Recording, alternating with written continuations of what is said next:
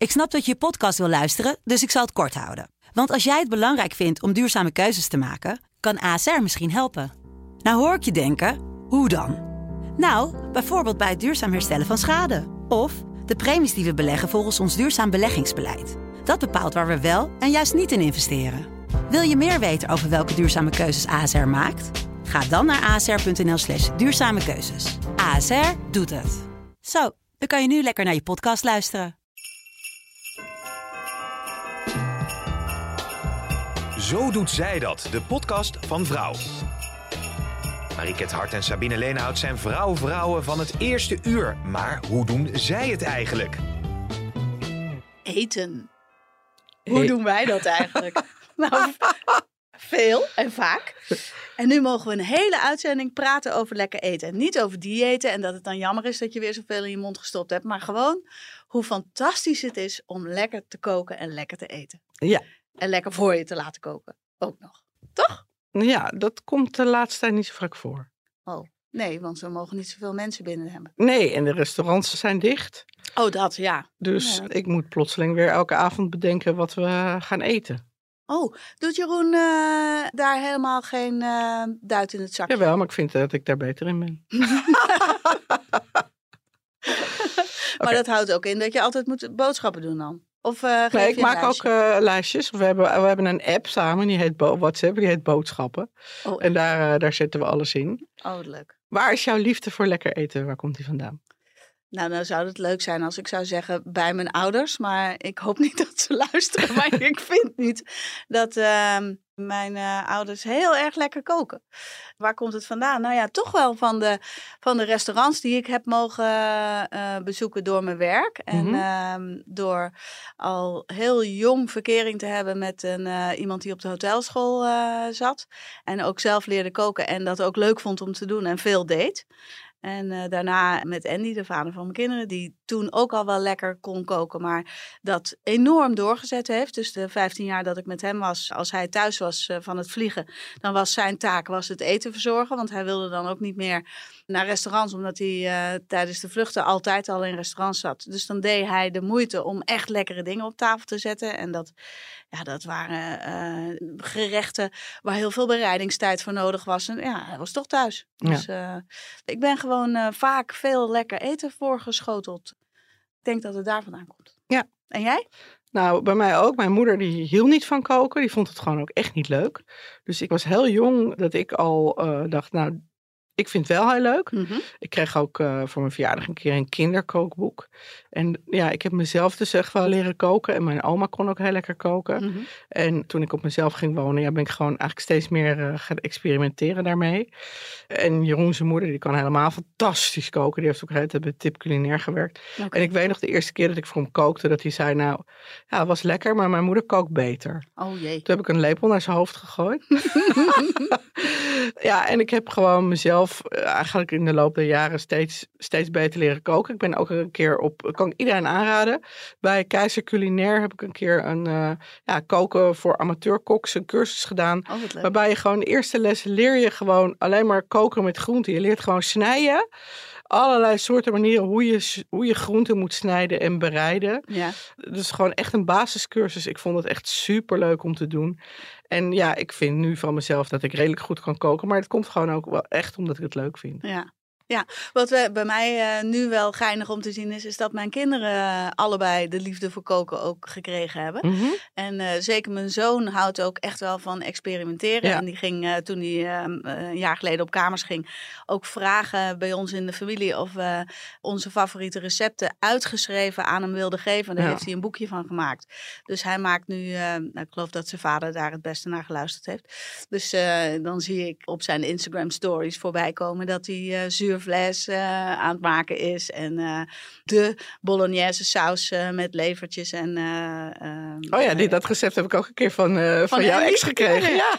ja, dat, dat soort dingen maakt Noah ook. En eh, ja, ik ook nog steeds. Dus dat is eigenlijk wel heel leuk. En Bobby, die is naar de hotelschool gegaan. En die heeft ook kookles eh, gehad. Die heeft dus van Andy echt zo'n fantastische messenset eh, gekregen. Waar eh, de naam Bobby Lola ook helemaal Wat in leuk. gegraveerd is. Echt heel vet. Maar Bobby, die, die kookt ook wel. Maar die maakt nog vooral uh, pasta met spinazie en uh, tonijnsalade met een appeltje. Weet je wat zij dan heel lekker oh, ja. vindt? Allemaal van dat soort uh, vrij simpele dingen. Ja, maar, maar het is leuk. Het is wel leuk om te zien dat, zij, dat zij het ook leuk vinden. En heb je ook bepaalde succesrecepten? Nou, wat mijn kinderen regelmatig vragen of ik dat wil maken, dat is mijn soort moussaka. En dat mhm. is eigenlijk super simpel. Met aubergine gehakt, bijna een hele plant basilicum, verse oregano en kaneel. Nou, dat zijn eigenlijk de enige gerecht, uh, ingrediënten. Geen bechamelsaus? Nou, de, die maak ik uh, heel simpel, want dan vinden kinderen het lekkerst. Met crème fraîche en uh, geraspte kaas. is het. Dus ik smelt gewoon twee bekertjes crème fraîche en uh, doe de kaas daar doorheen. En dat doe ik in de pan waar ik de eerste dingen in gedaan heb. Dus dat, dat is nooit zo'n spierwitte saus. Daar zit altijd wel een beetje tomaten. En de oh, tomaten zitten natuurlijk ook nog doorheen ja, het wordt uiteindelijk een overschotel, uh, maar ook een beetje een kledder. Omdat die uh, aubergine, uh, die grill je van tevoren wel, maar die wordt uiteindelijk wel heel soggy. En die neemt al die smaakjes op. Mm -hmm. Ja, ik vind het super lekker. Ja. En mijn kinderen dus ook. Ja. Nou, dus dat is wel een succesrecept. En jij? Rotti. Ik heb ooit eens een keer echt gewoon de goede roti leren maken met een Madame Jeannette van de Surinaamse juf van mijn zoon. Ja. Ik zat uh, met haar in de feestcommissie. Uh, uh, ja, we vergaderden dan altijd bij iemand thuis en ook wel vaak met eten.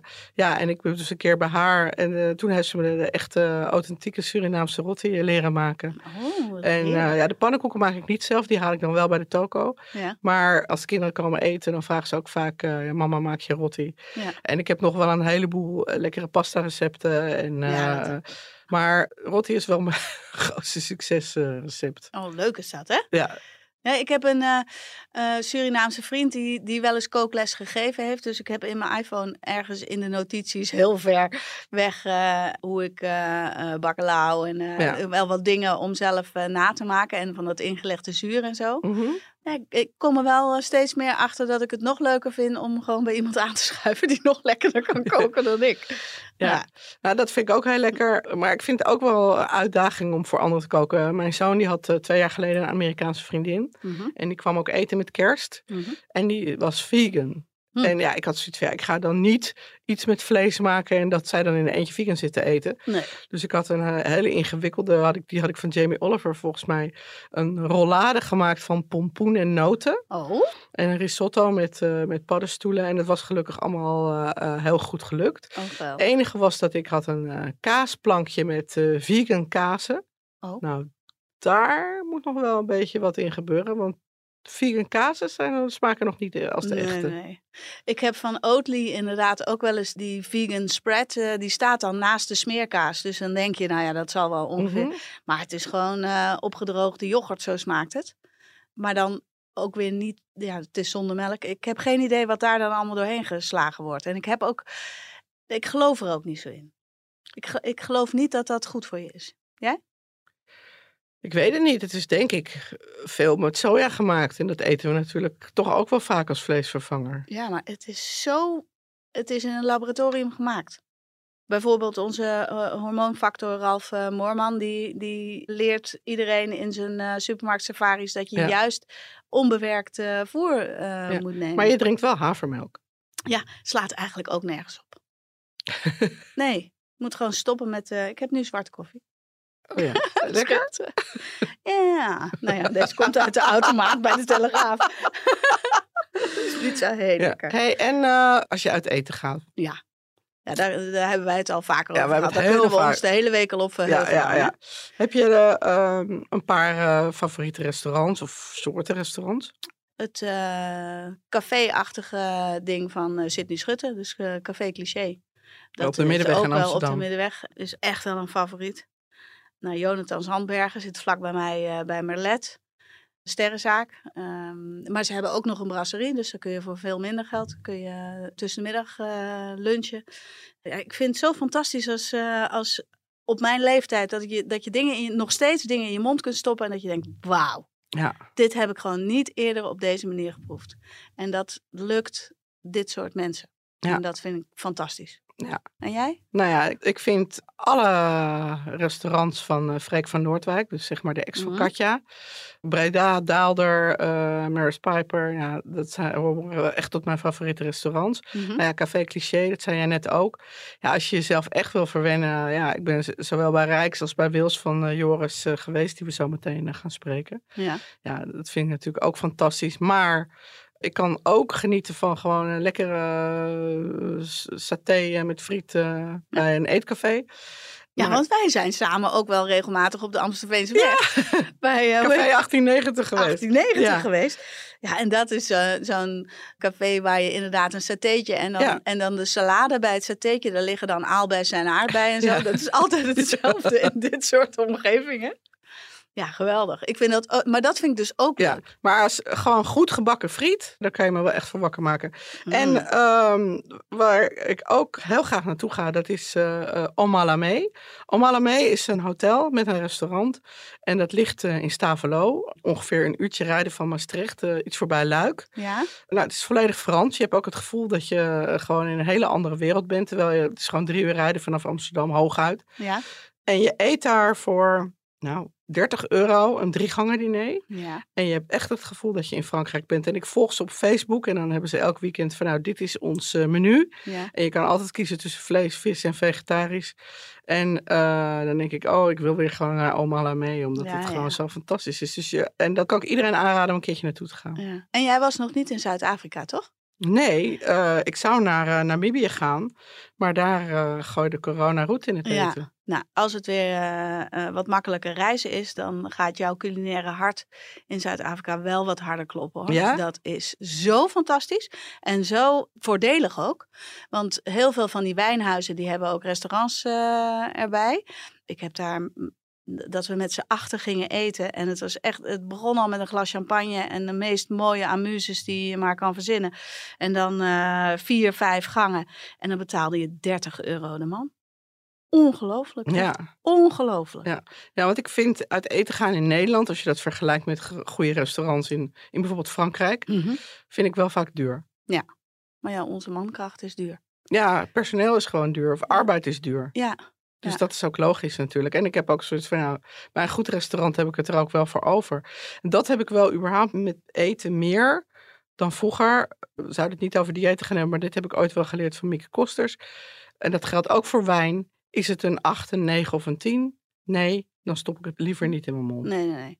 En ben jij wel bereid voor kwalitatief goede producten meer te betalen? Ja. Ja, ik ook. Ja. Stel dat je bij zo'n 1890 zit en je moet uh, eh, 23,95 betalen voor een uh, saté met friet. En het is uh, patat die echt nergens op slaat. En gore saté, weet je, met, met nou ja, van die wijko uh, satésaus. Ja. ja, dan wil ik gewoon geen 25 maar euro Maar dat is het niet. Het is echt lekker eten. Ja, nee, dat is het absoluut. Maar als dat gebeurt, dus je, je gaat naar zo'n, ja. of naar een tourist trap of, uh, of naar een restaurantje uh, in een buitenland, dat je denkt, oh nou ja, dit lijkt me wel wat, maar dat is het toch niet. En je betaalt dan de hoofdprijs voor van die afbakzooi of dingen uit een pakje, dat je het heel... Hier in de kantine had ik er wel eens last van. Dat je 6 euro voor je lunch betaalt. En het uh, staat van de E-nummers uh, hangt het aan elkaar. Ja. Nou, ze zijn ook weg nu. ja. nou, wat, ja, nou, wat ik dus wel doe, is uh, wel steeds vaker ook inderdaad. Um, dat ik bijvoorbeeld dan naar de banketbakker ga voor uh, kaaskoekjes en kerstkransjes. Ja, en zo. joh. Ja, je wilt toch niet iedere dag dat soort dingen eten. En dat eet je dan één keer in de maand of zo. Nou, dan kan je net zo goed uh, inderdaad, uh, wij hebben banketbakker Roos. Nou, die hebben echt de kaasvlinders daar. Ja. Dat is wel uh, andere koeken. Nee, maar dan heb je ook eigenlijk wel dat je na twee kaasvlinders zo denkt, nou, zo is het ook prima. In plaats van dat je het hele pakje gaat leeg eten van de supermarkt. Ja, ja, nou ja, ik eet ook gewoon dat halve pond hoor. Oké. nou ja, dat deel ik. Dat is een wensdenken. Een wensdenken. Ja. hey, we hebben een hele leuke gast om te bellen. Ja. Ja, zij stond ooit in mijn uh, Plan B-boek. Ja. Want ik weet dat zij uh, dus ooit begon als uh, communicatiedame bij een bank. En daar werd ze helemaal niet blij van. Zij werd blij van koken. Ja. Nou, dat heeft ze uitgebreid. Ja, want bij Expeditie Robinson hebben we natuurlijk echt gezien hoe zij van paar kruiden en, en, en wat groenten en uh, een klein beetje vlees een fantastisch gerecht maakt. Zo knap. Zeker, ja. Nou, dus uh, laten we Sandra IJsbrandi eens even bellen. Ja. Hoi Sabine. Hey, wat leuk jou Hoi. te spreken. Marieke zit er ook bij. Hoi. Hi. Ik kondigde je net aan dat ik eh, jou inderdaad al ken toen ik je ooit eh, elf jaar geleden, twaalf al bijna, interviewde voor Plan B. Je vergader koken eigenlijk, dat was je uit aan het Ja. breiden. Net boer omgegooid, hè? Ja. Nou, nu sta je toch wel eh, ergens anders eh, Ja, er is best wel wat op de carrière ladder. Dus dat is wel heel gaaf. Ja, en ik heb nu natuurlijk helemaal een heel spannend jaar eh, achter de Met. Expeditie Robinson. Ja. Enorme impact. Niet normaal. Ja.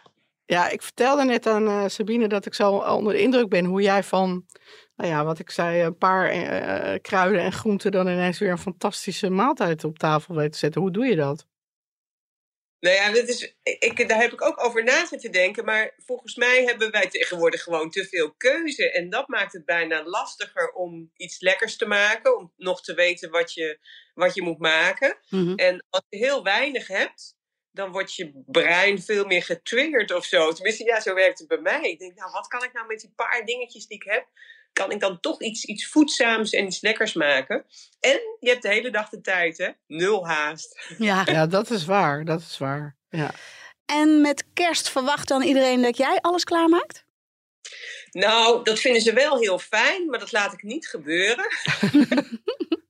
Eigenlijk heb ik een familie die zelf ook heel gezellig vindt om wat klaar te maken en om bij te dragen aan het diner. Al zijn het maar de borrelhappen of een lekker toetje of zo. Mhm. Maar meestal doen we dat wel dat iedereen een gerechtje of zo maakt. En ik vind dat zelf ook heel erg leuk. Want eh, ja, iedereen doet daar dan weer zijn best op. En ja, dat, dat maakt, een, maakt binnen onze diner heel, heel gezellig en een, een beetje een co-productie. En word jij dan nog wel eens verrast door, eh, door iets wat eh, een van je tafelgenoten gemaakt heeft? Nou, wat ik wel heel erg leuk vind, ik, ik eet eigenlijk de afgelopen drie jaar geen vlees meer. Ik eet wel vis, maar eh, ja, dat, dat vraagt nogal eens wat van, van anderen, zeg maar, als ze dan over gerechtjes na moeten denken. En mijn zusje die had vorig jaar nou zoiets lekkers met knolselderij gedaan. Mm. Zwarte knoflook en zo. Ze had hem in de oven gepoft en daarna gebakken en een, en een soort van, eh, ja, echt heel lekker krokant en een beetje gekarameliseerd aan de buitenkant. En dan iets, een, een soort van salsa gemaakt met zwarte knoflook en dadels. Nou, dat was zo ontzettend lekker. En dat vond ik Mm. zo Klinkt goed. Ja. want anderen denken heel vaak natuurlijk vanuit vlees. Die moeten dan gaan omschakelen. En nou ja, als je dan zoiets kan neerzetten met zoveel, zoveel smaak. Eh, ja, vind, daar was ik echt door verrast. En wat ga jij maken? Nou ja, in ieder geval wordt het een hele gezellige tafel met ehm, heel veel schaaltjes met lekker eten erin. Dat vind ik het leukste. Waar we eigenlijk vroeger altijd een voorgerechtje en een tussengerechtje en een hoofdgerecht en een toetje deden. ehm, wil ik nu eigenlijk gewoon een beetje allemaal gezellige gerechtjes neerzetten. Want ja, weet je, ieder. Ik eet dan weer vegetarisch, anderen eten weer vlees. eh, dus het is best wel. ehm, ja, dan moet je best wel nadenken over alle gerechtjes. En ik vind het gewoon leuk dat er voor ieder wat wils op de tafel staat. Vind ik gezellig eten. Ja. Eh, Ja, ik denk dat dat ook wel een beetje de trend is. Hè? Ja. Van, ehm, gelukkig. ja. Het is ook een beetje eh, van die Libanese hapjes. eh, eh, dat, is, ja, dat vindt echt altijd iedereen leuk en lekker. ja. En ik heb ook van die puberjongens, zeg maar, die... Mhm. Als je dan een gerechtje maakt of zo, ik kan me voorstellen dat ik eh, pastinaken of zo maak als hoofdgerecht. En dan denk ze, nou, ik vind dat eigenlijk helemaal niet lekker bijvoorbeeld. Dat was niet voor niks een vergeten groente, mam.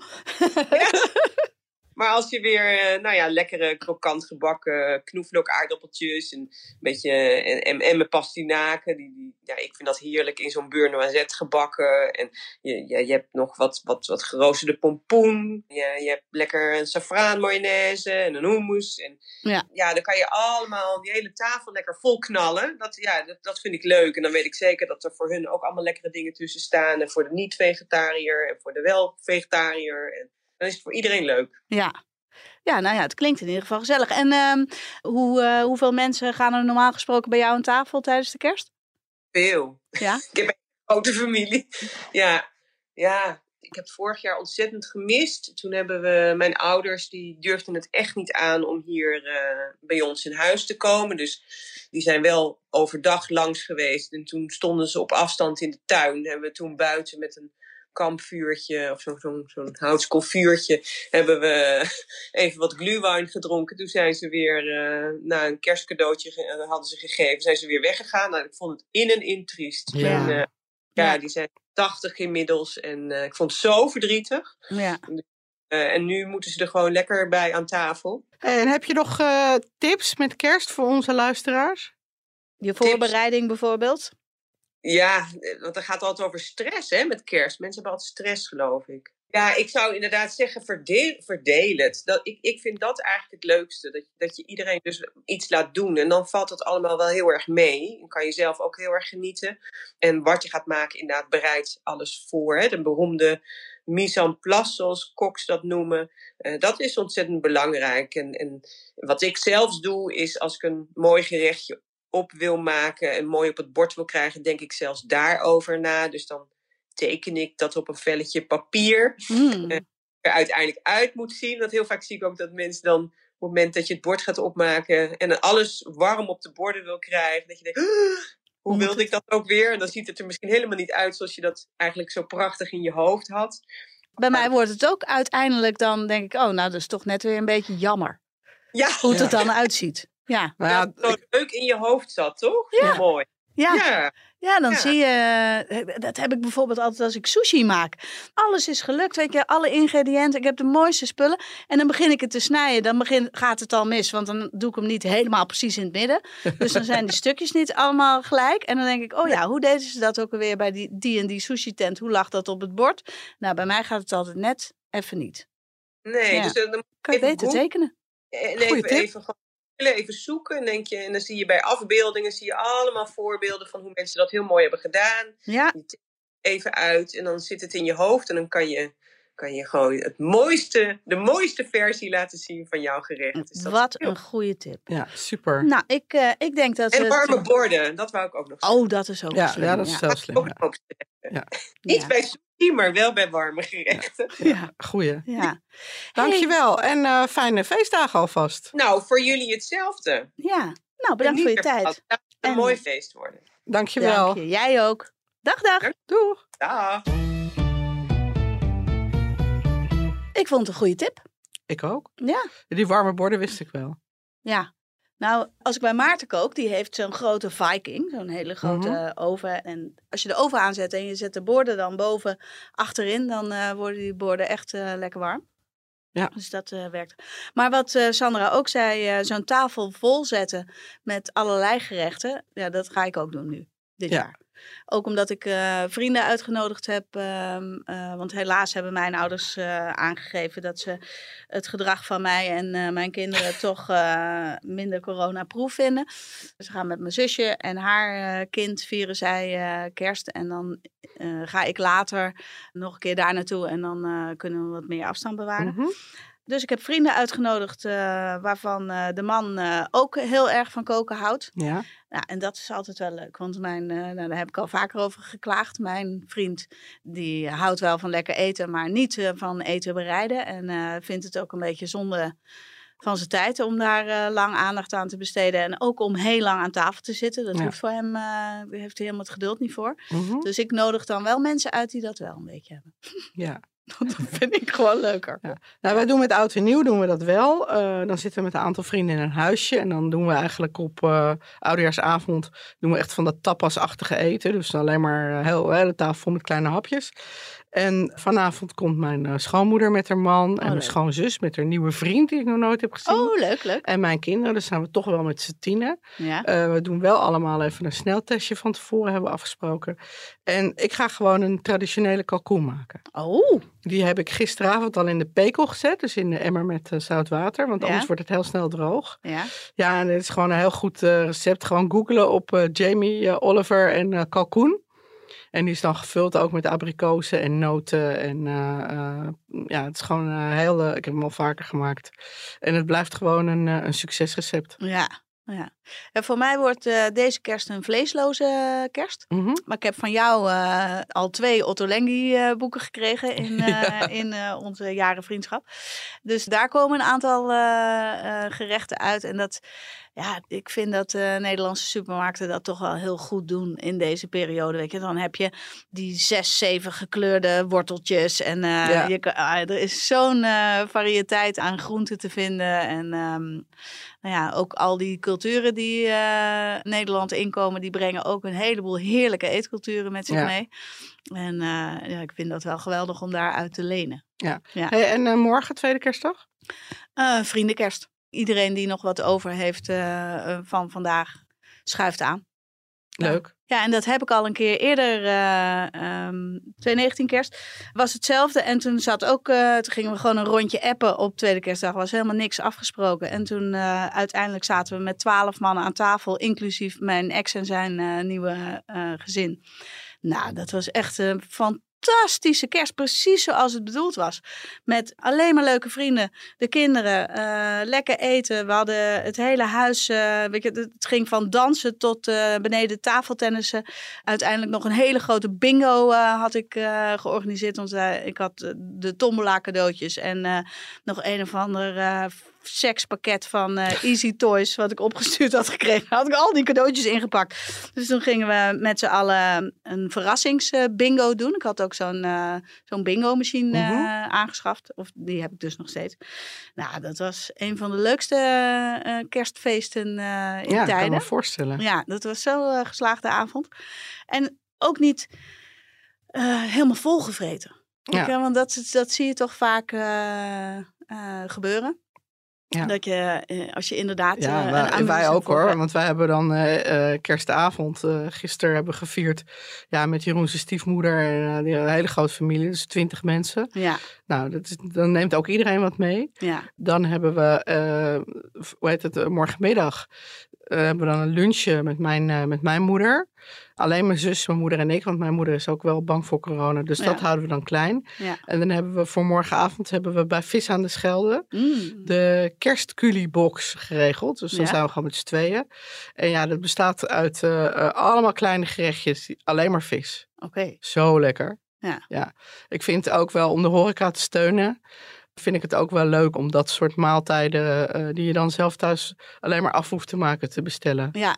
ja, leuk. Ja. Ja. dat hebben jullie in de coronatijd toch ook heel veel Ja, gedaan? heel veel. In Oude Kerk bij eh, Jamie van Heijen. Oh, die ja, heeft ja. eh, fantastisch. Overigens organiseert hij nu op zondag ook hele leuke eh, ontbijten en lunches. Ja.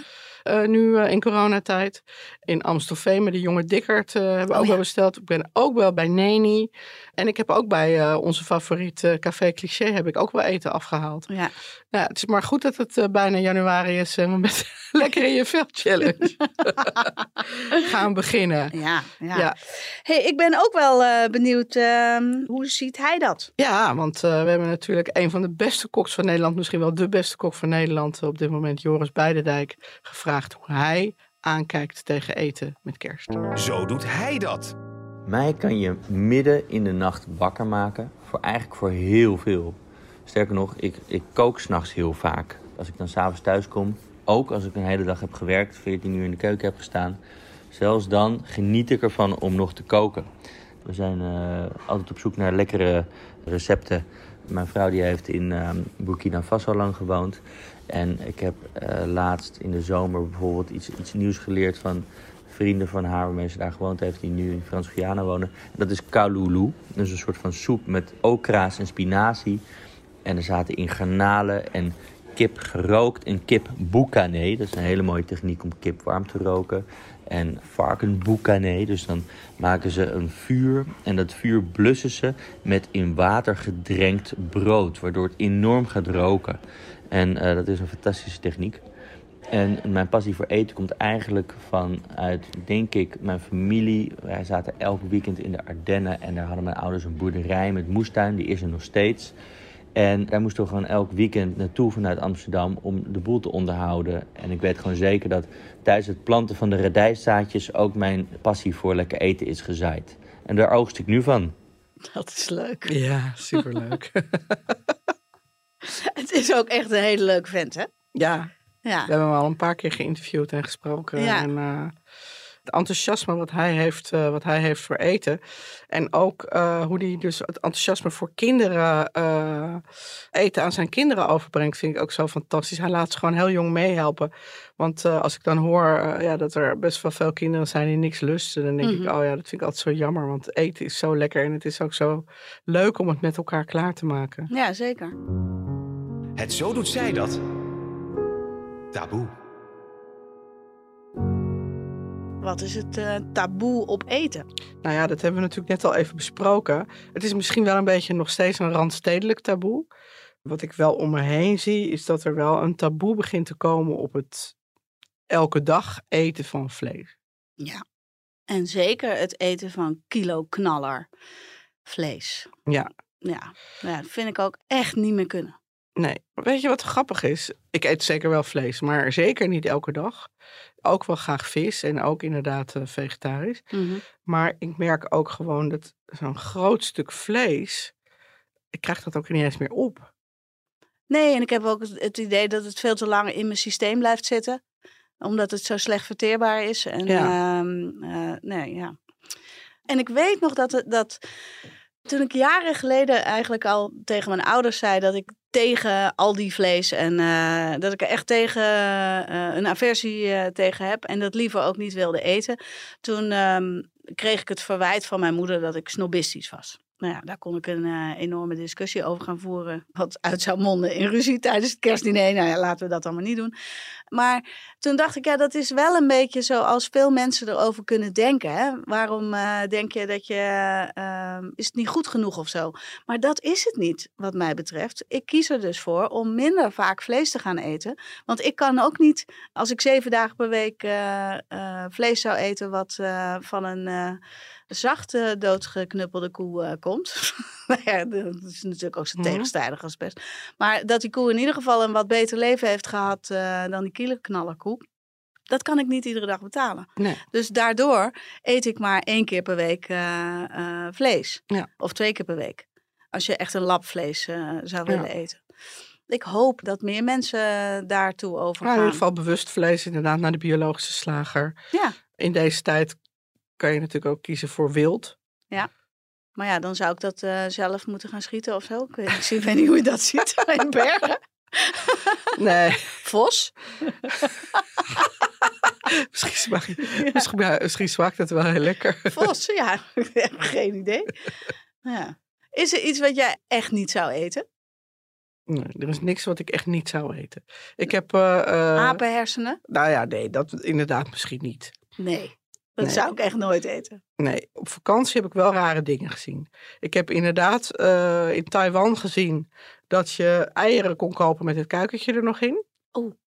Dat lepelen mensen dus echt uit, dat ei met dat eh, hele jonge kuikentje, met dat Ja. embryootje. Mm. Ik eh, ben een keer op vakantie heb, in Vietnam. Was ik in een barbecue restaurant waar ze ook slangen en krokodillenvlees verkochten. En nou ja, eh, meer exotische dieren. Ja. Ik weet nog wel een leuk verhaal van onze ex-collega Rob Hamming. Die Ja. was op vakantie naar Thailand en die ontmoette daar een jong stel. En die namen hun mee naar een restaurant. En die zei, oh, what's that? Oh, zeiden ze, it's a duck. Oh, dacht hij, nou, eend, lekker. Dus hij neemt een hap. Yes, duck, you know, woef woef. Oh ja. Ja, maar ja, wat is het verschil tussen, tussen een hond eten of een eh, geit eten? Of een kip. Ik zie daar niet zoveel Ja. verschil. Ja, het wordt een beetje zielig als je de labradoodle van de, van de buren op je barbecue gooit. Dat is een duur stukje vlees, maar zoveel verschil eh, is er eigenlijk niet, Ja. denk ik. Maar het is wel een taboe om inderdaad te zeggen, ik eet eh, hond op de barbecue. Ik denk ook niet dat veel mensen dat doen. En dat is ook terecht verboden. Mhm. Maar vlees eten is toch nog niet echt een taboe. Nee. Nee, als wij eh, polletjes houden op onzevrouw.nl, dan eh, is het eh, 50-50. het, was, het was overigens eh 75% at wel vlees en nu zit het echt alweer wel op 50-50. Ja, je werkt wel echt dat er minder, De- eh, dat er minder vlees wordt gegeven. Ja. ja. Dus eh, eh, Ik zou nog wel minder vlees eh, willen eten. Nog wat meer plantaardig. mhm. Ja, want om het dan te vervangen voor vis, dat vind ik net zo zielig. Ja, dat is ook zo. Ja. Dus, en je hebt gewoon steeds betere vleesvervangers. Ja, en wat mij betreft hoeft het er dan helemaal niet uit te zien als vlees. Dat vind ik zo bijzonder. Nee, ik heb een keer een broodje kebab gegeten. Dat was hier vlakbij bij Brett, bij, Ja. eh, bij het station. Dat was veganistische kebab. Dat hadden ze gemaakt van kool, van witte kool. Maar dus wel eh, zo gesneden dat het echt een beetje leek op kebab. En in kebabkruiden, nou, je, met je ogen dicht proef je gewoon geen verschil. ja, bijzonder is dat, hè? Ja, Dan heb je toch ook die, eh, die chef van eh Samhout, ja. Moshi? Moshi. Ja, die heeft een fantastische hamburger gemaakt van to- Ja. tomaat. Die, tomato burger. Die, die ook bijt als een echte hamburger. En hij heeft ook een carpaccio van watermeloen. Heb je die wel eens Ja. gegeten van hem? Oh, niet te geloven. Dat Ja. is zo lekker. Ja, Ja, ja, dus nou, fantastisch. ik weet zeker dat dat in de toekomst eh, meer, meer zal, eh, zal gaan gebeuren. Ja. hey, en eh, heb je nog iets op te biechten? Opgebiecht. Nou, dat ik heel erg van koken houd. Maar op het moment dat mijn, eh, mijn kinderen niet thuis eten en Maarten er ook niet is, dan word ik zelf toch wel heel blij van een krakotje met gerookte zalm. dan ga ik helemaal niet koken. Maar dan maak ik gewoon zo'n bordje met vier van die krakotjes en dan eh, een beetje cream cheese en zalm erop. Of eh, nou, als ik heel gek doe, dan heb ik een bagel in huis die ik dan ga toasten. Nou, ik vind dat zo lekker. Ja, dan ga ik echt niet koken. En jij? Nou, ik mag het niet zo vaak van mezelf, maar als, als ik alleen thuis ben, dan ga ik het liefst dan, ga ik naar de Frietfabriek. Dat is een snackbar bij ons om de hoek. Heel lekkere snackbar. En dan eh, haal ik eh, of patatje speciaal, wel met ketchup. Is dat op het hoekje bij de Amstelveense? Ja, Oh ja. tegenover ja, ik weet 98. welke ja. is. Ja. Ja. Dan haal ik het liefst een patatje speciaal met ketchup, dus mayonaise, ketchup en uitjes. ja. Veel uitjes. Of een eh, eh, patatje oorlog, dus mayonaise, satésaus en uitjes. Ja. Nou, dat vind ik misschien wel het lekkerste eten wat er is. ja. En zou jij dat ooit op straat eten? Nee, dat Nee, eet ik hè? niet op straat. Nee, ik, ha- ik haal het en ik eh, fiets zo snel mogelijk mee naar huis en dan eet ik het thuis op. Ja, dat is Want grappig. ik- Dat heb ik aangeleerd Ja. gekregen. Jij ook, hè? Ja, van mijn moeder eh, mochten wij echt niet op straat eten. Dat was ordinair. Ja. Je ziet ook dat het in landen als Frankrijk is het eigenlijk nog, kan het nog steeds niet. Als ik in de zomer in Frankrijk op het strand ben, dan verbaast het mij altijd dat je Fransen überhaupt niet ziet eten. Je ziet Nederlanders altijd heel veel met zakken chips en weet ik veel wat allemaal. Daarom blijven al die Franse vrouwen denk ik ook zo dun. Die hebben gewoon alleen maar een flesje water, soms een fles wijn bij zich. Of water, maar die, die eten niks Nee, nee, nee. op het strand.